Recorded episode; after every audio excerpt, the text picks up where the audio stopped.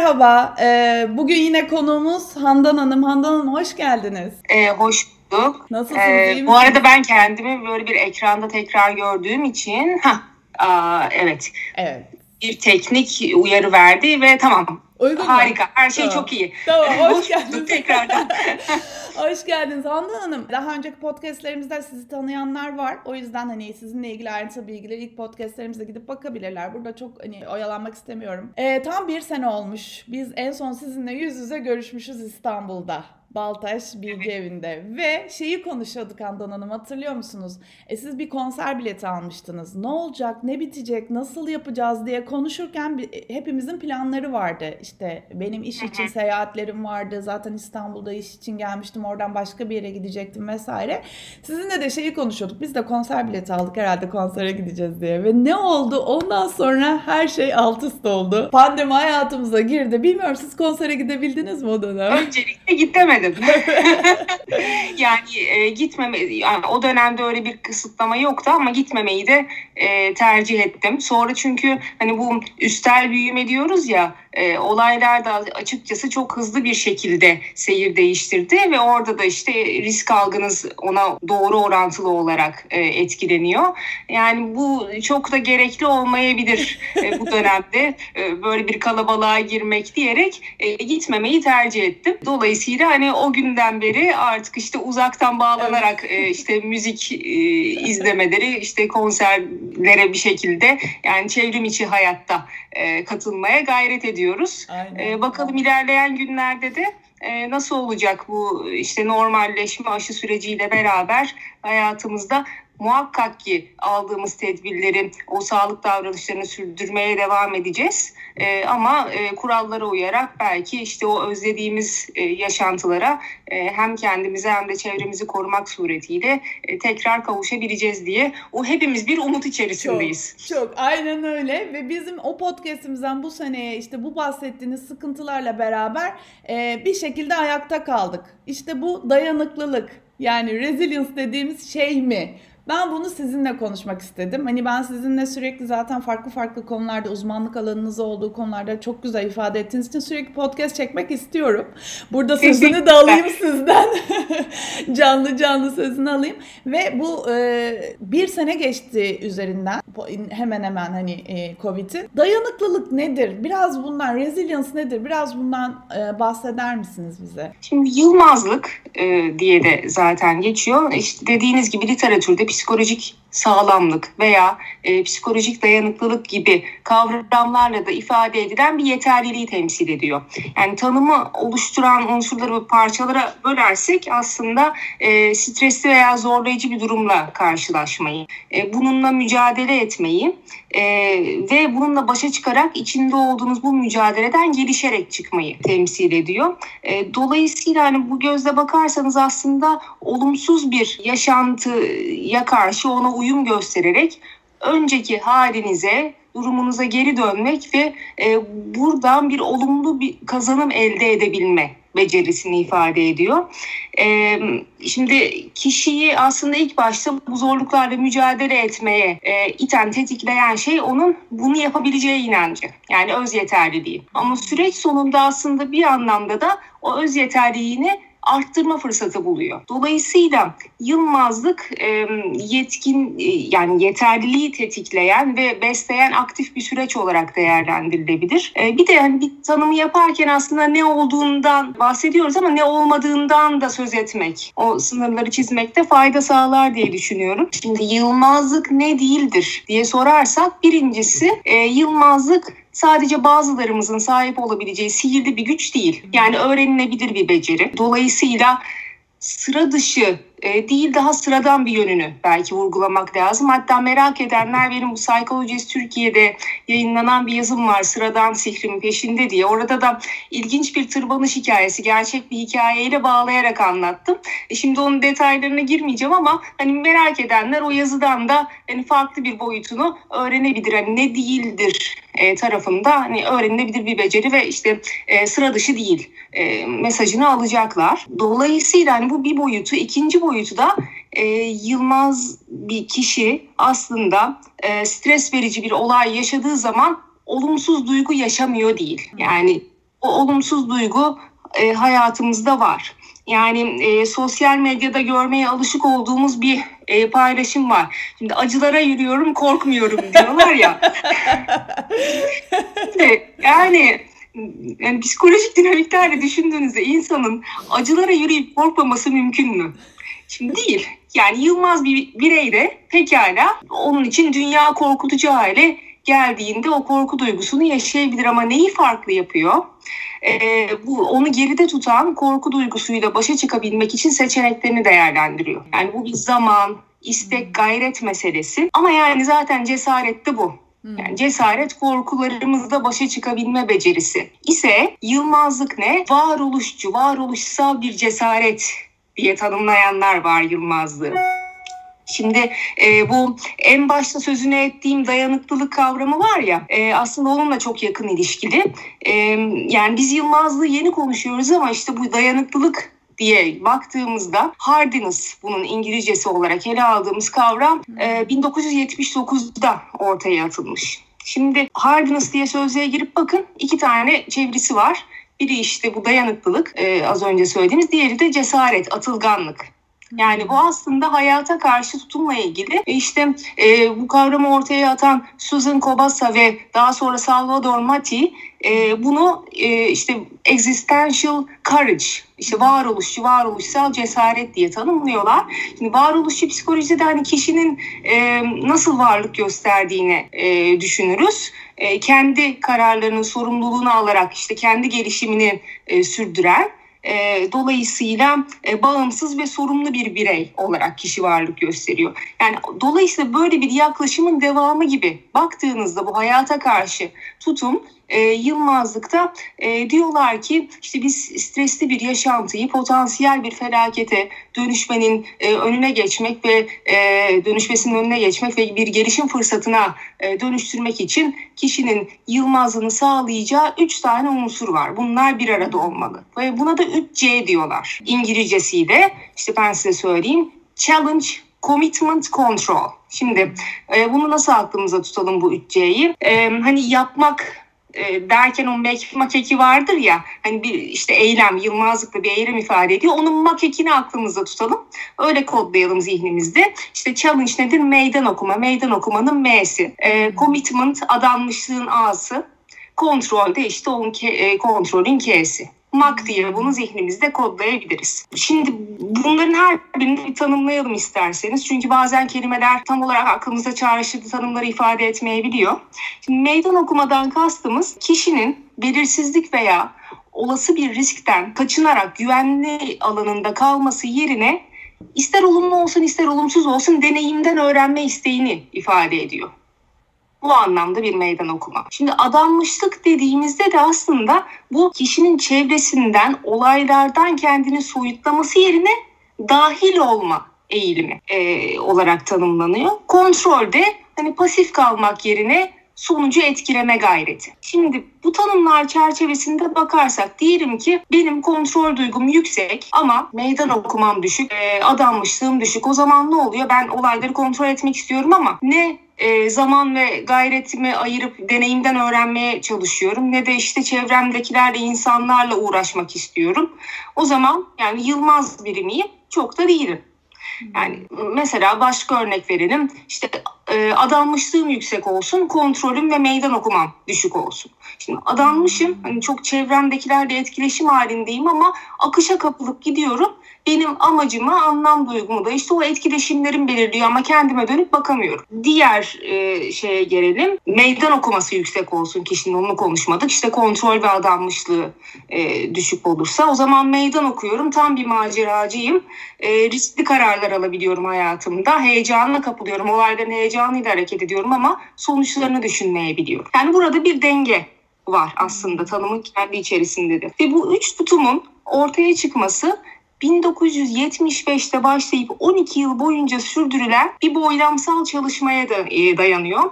E, değişim sürecindeki bir Amerikan telekomünikasyon şirketinde bu çalışmayı yapıyorlar. E, stres altındaki müdür düzeyindeki çalışanlarla ve bu 12 yıl boyunca işte %50'si işini kaybediyor. Üçte ikisi önemli stres verici yaşantılarla yüzleşiyor hayatında. İşte boşanma, kalp krizi gibi olaylar başından geçiyor ama üçte biri bu zorlukları aşmakla kalmayıp gelişim gösteriyorlar. Yani nasıl bir gelişim gösteriyor? Hani işini kaybettiyse ne yapıyor? Hani farklı bir şirkette stratejik bir pozisyonda işe giriyor ya da kendi işini kuruyor ve kaybetmediyse de işinde yükseliyor gibi düşünebiliriz. Dolayısıyla bulgulara göre bu işte bahsettiğimiz meydan okuma adanmışlık kontrolle beraber sosyal destek ve fizik egzersiz yapanların daha bu stres kaynaklı hastalıklara karşı koruma sağladığı görülüyor. Yani biz aslında Yılmazlık dediğimizde de e, bu değişimin beraberinde getirdiği risk faktörlerinden ve başa çıkma becerileriyle birlikte gelen koruyucu faktörlerden bahsediyoruz. E, dolayısıyla hani tanımı da belki biraz uzun oldu ama e, bu şekilde e, ele almak mümkün. E, siz anlattıkça ben not alıyorum burada farkındaysanız. Yani e, gerçekten hani hiçbir şey bilmiyormuşum gibi e, geldim buraya. Gerçekten bilmiyormuşum. Bu kadar ayrıntılı açıklama, e, açıklanmasını e, diyorum ya o yüzden e, sizinle sohbet etmekten çok keyif alıyorum. Hani akademik temellerini de öğrenmiş oluyorum. Siz anlattıkça ben not alıyorum. Çok teşekkür ederim. Ağzınıza, ağzınıza sağlık. Hiç uzatmadınız yani. Dinliyorum, devam ediyorum size. Sağ olun. Yani böyle bir hani tanım yapabiliriz. Dediğim gibi işte risk faktörleri, koruyucu faktörler ve yani e, bizim e, hayata karşı bir yeterlilik e, geliştirmemize dayanan bir e, kavramdan bahsediyoruz. Aslında çok da e, basit bir yapı değil, karmaşık bir yapıdan bahsediyoruz. Şey çok önemli, e, öğrenilebilir bir şey olduğunu söylediniz. Bu benim için çok çok önemli. Yani bu bir yetkinlik ve bu geliştirilebilir bir yetkinlik. Genellikle yetkinlikleri konuşurken hala da 21. yüzyıl yetkinlikleri vesaire deyip hala işte takım çalışmasının eksik olduğu bir ülke kültüründen bahsedeyim ya da e, şirketlere hala takım çalışması eğitimleri verebiliyoruz mesela. Bunların asıl gelişmesi gereken yer birazcık daha küçük yaşlar olması gerektiğini e, düşünüyorum açıkçası. Sizce bu Yılmazlığı da küçük yaşlarda verilebilecek, kazandırılabilecek bir yetkinlik mi? Ee, öğrenilebilir yani şimdi, olduğu için. Hı hı. Ya aslında şimdi öğrenilebilir ama tabii ki yani kişilik özellikleri de bir noktada e, o yatkınlığı sağlıyor. Yani benim işte öz disiplinim, e, öz denetimim hani kontrolden bahsettik mesela. E, ya da işte sosyal ilişkilerimin e, ne kadar yetkin bir şekilde kullandığım yani sosyallik düzeyim belki e, bu anlamda e, belirleyici ya da işte belirleyici derken e, evet yani bir avantaj sağlayabilir ama e, dediğim gibi bunları hani davranışı yönetmek mümkün. Hani bu gelişim alanlarını görerek e, kendimizi bu anlamda e, hazırlamak e, mümkün. Yani küçük yaşlardan e, nasıl kazandırılabilir? Bir kere yani başarısızlığın bir e, hayatın parçası olduğunu hep Acar Hocam da söyler.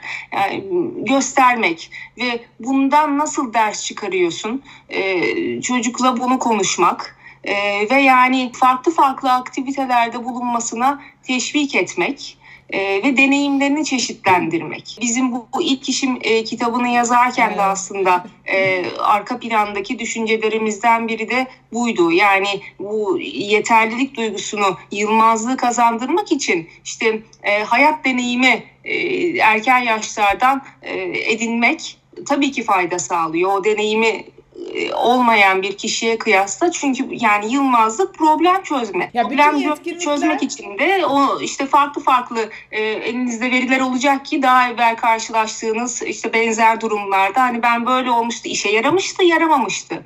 Bunun tahlilini yapıp e, nasıl daha farklı yaklaşabilirim diye bakmayı sağlamak e, muhakkak ki yani o onu e, yapabilecek çok zengin aktiviteler olabileceğini düşünüyorum. Kesinlikle eğitim sistemlerimize de bunları entegre etmemiz gerekiyor. Bunları entegre edebilmemiz için öncelikle belki öğretmenleri eğitmemiz gerekiyor vesaire vesaire gibi bunlar gelişiyor ama bir yetkinlik için farklı yetkinlikleri de mutlaka kapsayan e, doğru bir program çıkarmak gerekiyor sizin anlattıklarınızdan anladığım. Çok teşekkür ederim. Şimdi ben hani Türkiye'de gibi bir örnek verdim. Biraz kültürel olarak da ele almak istiyorum konuyu. E, bu şimdi bizim kültürümüzde böyle bir şey var mı? Resilience anlayışı bizde var mı? Çünkü bunu nereden hakikaten merak ettim. Diller ve kültürlerle bağlantısı hakkında e, e, Kibir yazısında Ece Temel kuran Türkçe'de resilience yani düştüğün yerden kalkma bilgisi diye bir sözcük yok der. Ve bunu da efkarlanmak kelimesinin İngilizce'de olmaması gibi diyerek örneklendirir. Sizce kuşaklar anlayışı çerçevesine bakarsak bizim kültürümüzde bu resilience var mı? Şimdi yılmazlık resilience kelimesiyle zihinlerimizde özdeşleşti. Ancak şimdi yabancı literatürün içine de girdiğinizde dayanıklılık, öğrenilmiş güçlülük gibi kavramlarla aslında bugün yılmazlık olarak ifade ettiğimiz özellikler hakkında bilgi sahibi olduğumuzu görüyoruz. Şimdi dayanıklılıktan bahsettik bu hardiness. Ee, bir de bu az önce söylediğim öğrenilmiş güçlülük e, kavramı enteresan. Herkes öğrenilmiş çaresizlik üzerine evet. e, konuşuyor. Aslında bir de e, böyle bir kavram var. Learned resourcefulness e, İngilizcesi de. E, Mayhenbaum'un ilk olarak 1977'de e, ortaya attığı bir kavram. Şimdi e, bunun tanımını e, yaparsak şöyle deniyor. Bir kişinin bir hedef davranışın düzgün bir şekilde uygulanmasına engel olan iç olayları, bu iç olaylar ne olumsuz duygular, düşünceler olabilir. Kendi kendine düzenlediği öğrenilmiş bir davranış ve beceri repertuar. Ve bunun içinde bireyin e, kendini izlemesi, problem çözmesi duygusunu, düzenlemesi, kendini denetlemesini de e, koyuyorsunuz. Şimdi ben bu tanımın üst başlığını alıp yerine resilience koysam kimse yadırgamaz. Şimdi bu açıdan bakarsak araştırma mantığıyla konuya baktığımızda aslında kelimelerden ziyade o kelimelerin temsil ettiği tanımlayıcı davranışlara odaklanmanın daha sağlıklı olacağını düşünüyorum. Ülkemizde de yılmazlıkla ilgili ölçüm araçlarında işte az önce söyledik psikolojik sağlamlık, psikolojik dayanıklılık, kendini toparlama gücü e, gibi e, çeviriler kullanılıyor. E, hatta Yılmazlı bu pozitif psikolojik sermayenin dört bileşeninden biri olarak ele alırsak o zaman karşınıza esneklik diye bir tanım da çıkabiliyor. Yani dolayısıyla bunlar bize ne ifade ediyor? Yani tüm bunlar ne demek? E, resilience kelimesinin dilimizde karşılığının olmaması Yılmaz'ın işaret ettiği özelliklerin kültürümüzde olmadığı anlamına gelmiyor. Hmm. Yani en azından Türk kültüründe Yılmazlık yok demek çok iddialı bir cümle olur ki hani geçmişimize, tarihimize baktığımızda böyle bir cümleyi kurmayı yani tercih eden olmak istemem ben kendi adıma. Yani e, bu sebeple merakımız hani Türk kültüründe Yılmazlığın nasıl var olduğu ile Süper. ilgili e, odaklamak iyi olabilir. Yani e, bu, bunu da en iyi hangi yaklaşım giderir? Mesela hani Yılmazlık hani çok bireysel olarak ölçülen bir kavram olarak düşünüyoruz ama e, grup düzeyinde de ölçülüyor. Mesela bizde de var. E, a, toplumun en küçük birimi bütünü aile. Aile düzeyinde Yılmazlık ölçen ölçekler var. Dolayısıyla siz e, araştırma nesnenizi nasıl konumlandırırsanız ona göre öngörüleriniz farklılaşacak. Şimdi sizinle bu buluşmaya hazırlanırken geçtiğimiz e, yayınlara da hani güncel neler var bakmak istedim. Mesela 2020 Mart ayında e, yayınlanan bir çalışmaya denk geldim. Mızrak ve Tutkun Çanakkale'de yaşayan bireylerin psikolojik yılmazlık düzeylerine bakmışlar. Hmm. E, ve diyorlar ki en çok yılmazlık gösterenler işte erkek, lise mezunu, 29-39 yaş arası boşanmış, çocuğu olmayan, aylık geliri 3001 TL'nin üzerinde olan, doğal afet sigortası olan ve daha önce bir afet işte felaket yaşamış olanlar arasında. Şimdi bu çalışmada böyle aynı ölçekte başka bir şehre gitsem ne farklılaşacak? Bir de e, bu araştırmalarda hani kendi algımızı soruyor. Yani e, hakikaten şeyi alıyorsunuz. Hmm, ben ne kadar değişim uyum sağlıyorum. İşte dört üzerinden şu yum ben diyorsunuz. Ama yani e, Handan ne kadar Yılmazdır'ın cevabını Filiz verse aynı çıkacak mı? Hmm. Şimdi bu e, hani genel olarak bu kendimizi değerlendirdiğimiz ölçeklerle ilgili bir hani metodolojik durum. E, yine e, geçen yıl Karaşar ve Canlı'nın yürüttüğü bir başka çalışma var. Türkiye'de Covid-19 pandemisi sırasında psikolojik yılmazlık ve depresyonu e, incelemişler. Orada da çıkan şey şu erkek, eğitimci, üniversite mezunu ve ruh sağlığı problemi yaşamayan gruplarda psikolojik yılmazlık daha yüksek bulunmuş. İşte depresyonla orta düzeyde ve negatif bir ilişkisi var. Şimdi bu iki çalışmada da erkekler evet Avantajlı gözüküyor ama yani Türkiye'nin Yılmazlık haritasını çıkartsak gerçekten hani bütün bu araştırmaları önümüze koyup bir meta analiz yapsak hakikaten öyle bir e, tablo ile konuşmak ve kapsamlı bir şekilde konuyu ele almak daha sağlıklı olacak. Yani ben sadece iki tanesini seçtim. Ha ikisinde de Allah Allah erkekler hmm, falan dedim ama yani bunu bir evet başka araştırmalarda bakmak lazım. Yani dolayısıyla şunu demek istiyorum. E, kültürler arası çalışmalarda bu cultural resilience diye bir kavram var. Kültürel yılmaz. Şimdi bu kavramda da e, söylenmek istenen şey şu. Bireyler ve topluluklar yalnızca kendi özelliklerine göre değil sahip e, yani sahip oldukları özellikler dışında işlerinde bulundukları daha büyük sosyokültürel faktörlerin yardımıyla da zorluklarla başa çıkabiliyor. Ve nasıl başa çıkabiliyor? Yani bu büyük yapı, işte kültürel geçmişimiz, dil, değerler, gelenekler, normlar buna nasıl katkı sağlıyor? Bunu inceleyen bir alan var. Hmm. Şimdi pandemi açısından düşünün. Kolonya hani bir norm, davranış normu hani bize nasıl katkı sağladı? Olumlu, son derece hızlı işte o sürece uyum sağladık. Ama maske bizim kültürümüzde yok daha uzak doğu kültüründe olan bir şey. Onlar hani en ufak bir soğuk algınlığında kendisini çevresinden korumak için maskeyi kullanan insanlar o açıdan çok rahattılar ama biz maskeden belki de hani nefret ettik. Yani e, işte de, dediğim gibi yani bu kültürümüze yerleşmiş olan normların olumlu yani kolaylaştırıcı ya da işte daha e, uyum sağlamayı e, için emek harcamamızı gerektiren e, özellikler olabiliyor. Yani biz tabii yani nasıl e, katkı sağlar bu sosyokültürel faktörler onu da araştırıp e, yine Türk kültürüyle ilgili veri elde edebiliriz. Yani kuşaklar açısından da görüşüm e, her kuşağın kendi yaşam yaşam döngüsünde e, ona özgü zorluklarla mücadele ettiği yönünde. Yine Covid'e bakalım. Yani yaş ayrımı fark etmeksizin hepimiz e, yılmazlık göstermeye gayret ettik. İşte yılmadan ellerimizi yıkadık mesela dezenfekte ettik değil mi? yani e, işte fiziksel temasımızı sınırladık, evde kalmaya devam ettik vesaire ama tabii daha büyük şeyler, kayıp yaşadık ve kayıplarımızı kabullenmeye çalıştık. E, işin hani e, o boyutu da var. E, ama yani yine her kuşak e, kendi tarafında çözmeye çalıştığı e, ona özgü sorunlarla da uğraştı. Yani daha yaşça büyük olanlar teknolojinin getirdiği yeni düzene ayak uydurup ihtiyaçlarını onun üzerinden karşılamak. E zaten mevcut sağlık sorunları varsa bir de buna Covid'i eklememek için bir sağlık kaygısı yaşadılar. Daha genç e, yaştakiler belki bu sağlık kaygısını o kadar yüksek düzeyde yaşamadı ama onlar da neyi yaşadı? E, iş bulma kaygısı yaşadılar. İşte e, bizim yaş grubumuz işini sürdürmeye devam ettirebilecek miyim? Yani bir işte güven kaygısı yaşadı. Dolayısıyla bence hani bu düştüğümüz yerden kalkmak diyorsunuz ya bana kalırsa tüm diyoruz ve e, kültür mücadeleyi sürdürüyoruz diyebilirim bu soruyu olarak. Harikasınız. Çok teşekkür ederim. Şunu söyleyeceğim. Şu erkek e, yapılan araştırmalardaki erkeklere biraz ben takıldım. Aklımda şöyle bir fikir canlandı. O zaman biz e, kadınları ya da kız çocuklarını yetiştirirken birazcık daha e, bu yetkinliklerini geliştirmekle ilgili çaba sarf etmeliyiz gibi bir sonuca varır mıyız? Yoksa yaptığımız araştırma, ya siz iki örnek verdiniz, iki örnek üzerinden bir sonuca varmayalım mı? Ne dersiniz? Yani varmayabiliriz açıkçası. Yani ben işte hani bu konuya odaklanıp işte size bir, bir bilgi toparlamak ya da işte daha e, kapsamlı bir çalışma yaparak bunun üzerine bir hani planla gelmeyi tercih ederdim.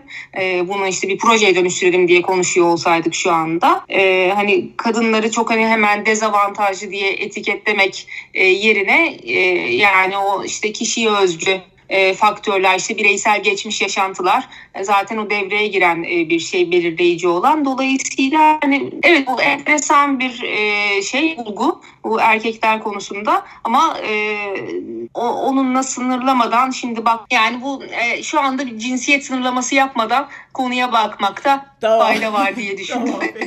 Daha şimdilik. Ama bu benim zihnime gitti. Bunun üzerine biraz düşün, düşünmek istedim ben. tamam. tamam. Çok teşekkür ederim verdiğiniz katkılar için. Hiç durmadan sürekli notlar aldım. Umarım dinleyicilerimiz için de çok faydalı olmuştur. Son olarak söylemek istediğiniz bir şey var mı Andan Hanım? Yani bu e, belki hani iş hayatında hangi eylemlere karşılık gelir onu çok e, konuşmaya fırsatımız olmadı. Bu Yılmazlıkla ilgili. Yılmaz çalışanlar e, ne yaparlar da hani farklı oluyorlar. Yani orada e, belki e, yine bir üçlü gruplama yapmakta fayda var. Yani kendine yönelim biçimi, ilişkilerine yönelim biçimi ve hedeflerine yönelim biçimi şeklinde e, gruplandırırsak yani ben e, kendime yönelirken o aslında olaylara karşı olan duygularımı, düşüncelerimi, beni eylem kararlarıma iten e, davranış biçimlerini anlamaya gayret ediyorum. E, buna bağlı olarak da işte durumun gerektirdiğine uygun biçimde yönetmeye çalışıyorum. İşte o araştırmada da hani fizik egzersiz dedik. Dolayısıyla kişinin kendisine e, özen göstermesi de o mücadele gücünü arttırıyor. Hakikaten o e, fiziksel olarak işte düzenli e, egzersiz yapması, uykusuna dikkat etmesi, işte olumlu sağlık davranışları da o e, yılmazlığa katkı sağlayan şeyler. E, dolayısıyla hani bunlar da iç içe hani bu fiziksel ve zihinsel e, gücümüz bir arada düşünmek lazım. İlişkilere yönelim biçiminde güçlü ve güvene dayalı ilişkiler kurmak önemli. Çünkü yani yılmazlık aslında e, sizin yardıma ihtiyacınız olduğunda talebini de geri çevirmeden bunu da e, itiraf kendinizi yardımı doğru kişiden de isteyebilme. Yani sonuçta zor zamanlarda o sosyal desteğin de önemli olduğunu ve geliştiğiniz ilişkilerin, duyduğunuz grubun da size bu anlamda katkı sağlayacağını söylemek lazım. Hedefler konusunda da uzun dönemli hedefleri sürdürmek konusundaki o azim kararlılığınız da bir hedefi nasıl konumlandırdığınız, nasıl bir anlam duygusu oluşturduğunuz, bununla ilgili olmakla birlikte problemlere yaklaşım biçiminiz. Yani problem olmadan daha ona e, olası bir probleme çözüm oluşturabilecek bir yaklaşım ya da problem oluştu. E, bu aman ya Rabbi başa çıkabilmek yerine o bir e, tepki olabilir. Bir de o problem acaba ne kadar karmaşık olursa olsun yönetilebilir küçük parçalara bölünebilir mi? Bu yaklaşım yani aslında bu anlamda bir sağlamamı yönetme gayretinde önemli olacağını düşünüyorum. Ee, bir de e, şu var bu Harvard Business Review'da Rich Fernandez'in makalesini okursanız orada da şöyle bir e, cümle geçiyor. E, diyor ki Google, eBay ve JP Morgan öğrenme ve organizasyonel gelişim direktörü olarak çalışırken de e, öğrenme çözümleri şirketim olan Wisdom Labs'in kurucu olarak defalarca en yılmaz bireyler ve ekipler başarısızlık yaşamayan olmayanlar değil, aksine başarısız olmuş ama bundan öğrenerek gelişmiş olanlardır. Zorlanmak bazen ciddi zorluk yaşamak yılmazlığı geliştirir. Yani o başarısızlık hikayelerinde yatsımamak lazım e, yılmazlık konusunda diye düşünüyorum. Böyle özetleyebilirim ben. Son söz dediniz ben yine size uzunca bir bilgi vermiş gibi oldum. Yani faydalanırsanız diye e, söylemek istedim. Harikasınız. Çok teşekkürler. Yani bu anlattığınız aklıma şu geldi. Pandemi bize çok güzel şeyler öğretti. Yani bununla kayıplarımız dışında e, onlar çok acıdır eminim. O kayıplarımız dışında kalan bütün kısım bizim dayanıklılığımızı arttıran bir süreç oldu. Covid'i nasıl yönettiğimiz, yönetememiş olsak bile aslında bir şeyler öğrenerek çıkıyorsak eğer zaten çok şey kazandığımızı gösteriyor gibi geldi bu söylediklerinizden de. Çok evet. teşekkür ederim. Bir sonraki podcast'te görüşmek üzere anda. ben de çok e, memnun olurum. E, umarım e, dinleyen herkes de e, bizim sizinle bu sohbetimizden aynı verimi katkıyı e, alacaktır diye düşünüyorum. Umarım. Görüşmek üzere. Kendinize çok iyi bakın. Üzere. Hoşçakalın.